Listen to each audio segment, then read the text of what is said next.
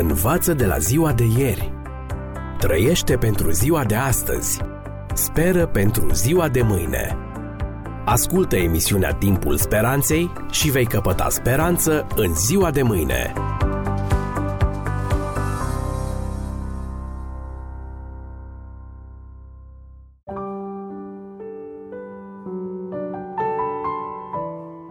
Dragi prieteni, bine v-am regăsit! În această ediție vă propun să analizăm pilda fiului risipitor spusă de Mântuitorul Lumii. În această pildă avem trei personaje principale, tatăl, fiul mai mare și fiul mai mic. Aș vrea în următoarele trei ediții să-i analizăm pe fiecare în parte. Astăzi să începem cu tatăl. Nu întâmplător această pildă a fost supranumită și pilda tatălui iubitor, pentru că ea ne prezintă o experiență ieșită din comun. Experiența pe care mărturisesc că încă nu o înțeleg în întregime și căreia nu-i găsesc niciun corespondent printre oameni. Haideți să facem cunoștință cu o familie aparent liniștită, compusă din tatăl și doi fii, o familie care își duce viața într-o armonie aparentă. Toate acestea până într-o zi în care se declanșează drama ce îi afectează profund pe toți cei trei membri ai familiei. Drama e declanșată de fiul cel mic, Mezinul, probabil un adolescent de vreo 17-18 ani, care într-o zi, nemai suportând viața monotonă a familiei, îi cere tatălui său. Tată, dăm parte de avere care mi se cuvine. Și aceasta, fără nicio pregătire, fără nici cea mai elementară dovadă de respect față de tatăl său, lipsește acel te rog, fără să țină cont că avea un frate mai mare care avea întâietate la împărțirea averii și fără să țină cont că tatăl său nu era chiar atât de bătrân încât să se gândească la un testament. Fără să țină cont de toate acestea, mezinul bate cu pumnul în masă și strigă răspicat. Dăm banii care mi se cuvin. Aș vrea să încercăm să înțelegem ce se petrecea în inima acelui tată îndurerat, șocat de cererea bruscă a fiului său, așezându-ne în locul lui. Dacă cel mai mic dintre copiii noștri, care poate nu are încă bacalaureatul și care nu a apucat încă să contribuie la ușurarea poverilor familiei, ar veni într-o zi la noi spunându-ne Tată, a venit momentul să-mi dai banii mei. Cum am reacționat? Și în timp ce am stat perplex, șocați de cererea neașteptată, el ar scoate o foaie de hârtie cu tot felul de socoteli. Uite cât face casa, cât costă mașina, mobila, câți bani sunt în bancă, iar apoi ar spune, partea mea e atât. Ce am avea de spus? Eu nu știu cum aș reacționa, dar probabil că mi-aș aduce aminte că undeva în casă stă o nuia nefolosită. Vrei moștenire? Iată-o! Probabil că i-aș da o lecție pe care să o țină minte toată viața și care să-l trezească la realitate. Probabil că așa ar reacționa cei mai mulți părinți. Dar este uimitor că tatăl din parabolă reacționează total diferit de felul în care reacționăm noi de obicei. El face un lucru incredibil, de neconceput pentru noi. Tatăl trece peste regulile impuse de societate trece peste obrăznicia fiului său și lipsa lui de politețe, trece peste faptul că acest fiu nu avea dreptul să primească încă moștenirea și face ceva incredibil. Își împarte averea între cei doi fii. În această parabolă, tatăl a știut să treacă peste umilirea profundă la care l-a supus fiul cel mic, a știut să renunțe la sine, dar nu a trecut peste dreptul fiului său cel mare căruia i-a dat și lui parte de avere care îi se cuvenea, deși nu o ceruse. De ce a procedat tatăl din pildă în felul acesta? Și pentru că tatăl din pildă îl reprezintă pe Dumnezeu, de ce nu se opune el voinței stricate și greșite a omului păcătos când știe care sunt urmările alegerilor acestuia? Probabil, dragi prieteni, că la aceste întrebări cei mai mulți ar răspunde Dumnezeu respectă voința liberă a omului. Acesta este un principiu fundamental al Constituției cerești.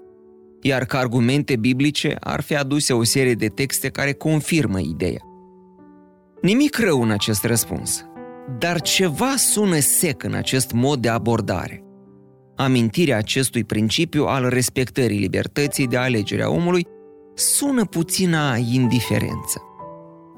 Da, se respectă principiul libertății de alegere. Dar cum rămâne cu iubirea, care este cel mai înalt principiu al cerului? Iubirea nu poate să-l lase pe cel greșit să plece, fără să facă tot posibilul pentru a împiedica lucrul acesta. Și apropo, Marele Apostol Pavel spune în a doua epistolă către Corinteni, căci dragostea lui Hristos ne atrage, adică, după o altă traducere, ne constrânge. O traducere în limba franceză a Bibliei redă acest verset astfel, căci dragostea lui Hristos ne presează, ne zorește, ne grăbește. Așadar, iubirea divină nu e o iubire pasivă, ea nu stă la răscrucea vieții omului cu mâinile în sân, în totală indiferență, spunându-i omului Iată, ai două posibilități, treaba ta pe care o alegi. Nu, iubirea lui Dumnezeu e o iubire activă, care ne constrânge, care folosește toate mijloacele morale pentru a încerca să ne păstreze lângă Dumnezeu. Dacă în final, în ciuda tuturor eforturilor făcute de cel prea înalt de a ne păstra lângă adevăr, ieșuiază, atunci, cu durere, Tatăl Ceresc e nevoit să ne lase să plecăm în căile alese de inima noastră. Dar de ce a procedat Tatăl din pildă în felul acesta? De ce nu a refuzat să asculte de cererea fiului său? Cu toții ne dăm seama ce s-ar fi întâmplat. L-ar fi câștigat pe fiul său pentru încă o perioadă scurtă de timp și acesta apoi ar fi plecat. Sufletește însă l-ar fi pierdut pe fiul său pentru totdeauna. Mai curând sau mai târziu, fiul tot ar fi plecat, însă ar fi făcut-o pentru totdeauna. Dându-i partea de avere pe care o cerea fiul său nerecunoscător, de fapt tatăl încerca încă o dată să-l constrângă pe acesta să rămână, din dragoste. Prin gestul său, tatăl vrea să-i spună fiului său, Dragul meu, uite, îți dau ceea ce ceri, deși nu ai niciun drept la aceasta – eu sunt încă în putere, iar fratele tău are întâietatea. Totuși îți ascult cererea, dar te rog, nu pleca. Rămâi aici lângă mine. Cât de mult avem de învățat de la acest tată. Cât de adesea aplicăm rece și indiferenți principiul alegerii personale în relațiile cu semenii noștri, în loc să depunem cele mai mari eforturi ale dragostei care să îi împiedice să plece de lângă noi, de lângă Dumnezeu. Dar dragostea adevărată nu se oprește aici. Ea va căuta și va găsi noi și noi căi de a-l constrânge pe cel greșit să nu plece din casa părintească. Dacă va fi nevoie, ea va merge 2 km în loc de 1. Dacă îi se va lua haina, ea va renunța și la cămașă. Dacă va primi o palmă pe obraz, ea va întoarce și obrazul celălalt. Și toate acestea dragostea le face pentru ca celălalt să nu plece de lângă noi, de lângă Dumnezeu. Acum poate că înțelegem mai bine motivul pentru care tatăl a făcut față de fiul său răzvrătit acest gest neobișnuit pentru noi. După clipa dureroasă a despărțirii, urmează ani lungi și grei, atât pentru fiul risipitor, dar mai ales pentru tatăl rămas acasă cu o mare rană în suflet. Nici o veste, nici o scrisoare, niciun e-mail de la fiul plecat. Era ca mort. Ce bine i-ar fi făcut tatălui măcar câteva cuvinte din partea fiului plecat, să știe că trăiește și e sănătos, dar nimic. Dar tatăl ceresc, cel simbolizat în pildă, oare cât de mult tânjește după un cuvânt, o rugăciune cât de scurtă, rostită de fiii săi risipitori de pe pământ? cât de mult trebuie el să sufere pentru lipsa noastră de recunoștință. Dar anii trec și fiul risipitor își vine în fire. Iată-l pe drumul spre casă, momentul întâlnirii cu tatăl său fiind de un dramatism aparte. Și iată ce spune Isus în această pildă. Fiul cel mic s-a sculat și a plecat la tatăl său. Când era încă departe, tatăl său l-a văzut și i s-a făcut milă de el, a alergat de a căzut pe grumazul lui și l-a sărutat mult. Dragi prieteni, nu vi se pare că în acest text este ceva inversat? Normal ar fi fost ca fiul să-și vadă tatăl de departe, trebăluind pe lângă casă. Fiul ar fi trebuit să cadă pe grumazul tatălui său și să-l sărute mult.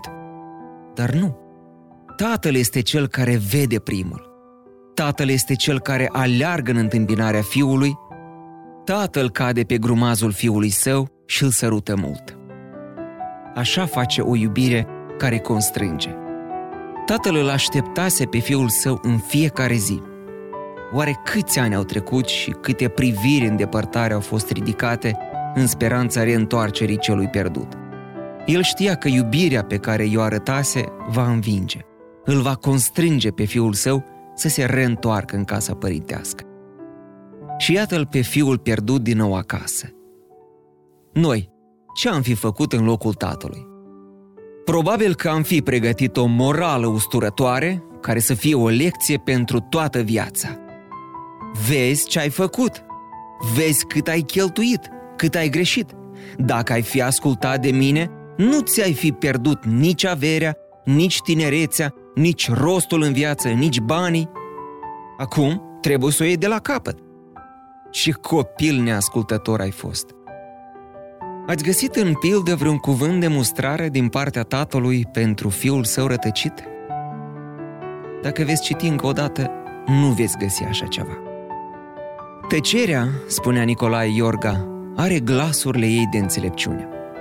Uneori tăcerea este o mustrare mai eficace decât cuvintele cele mai alese. Ce rost ar mai fi avut mustrarea în cazul fiului cel mic, din moment ce el era conștient de greșeala sa? Era oare acest tată un om slab și fără autoritate? Nu, cu siguranță. Tatăl din pildă știe să mustre și o dovedește atunci când își mustră fiul cel mare. Despre aceasta vom discuta într-o altă ediție. Dar de ce îl mustră tocmai pe cel care părea un om corect, ascultător și moral? Pentru simplul fapt că acest fiu greșește în relația lui cu fratele său mai mic și nu-și dă seama de greșeală. Drama parabolei se încheie cu o biruință de plină a iubirii tatălui, care a reușit să-și constrângă fiul să revină și să rămână pentru totdeauna în casa părintească. O reabilitare de plină a fiului risipitor este cea care încununează dragostea de neînțeles a acestui părinte pentru copiii săi. Învață de la ziua de ieri. Trăiește pentru ziua de astăzi. Speră pentru ziua de mâine.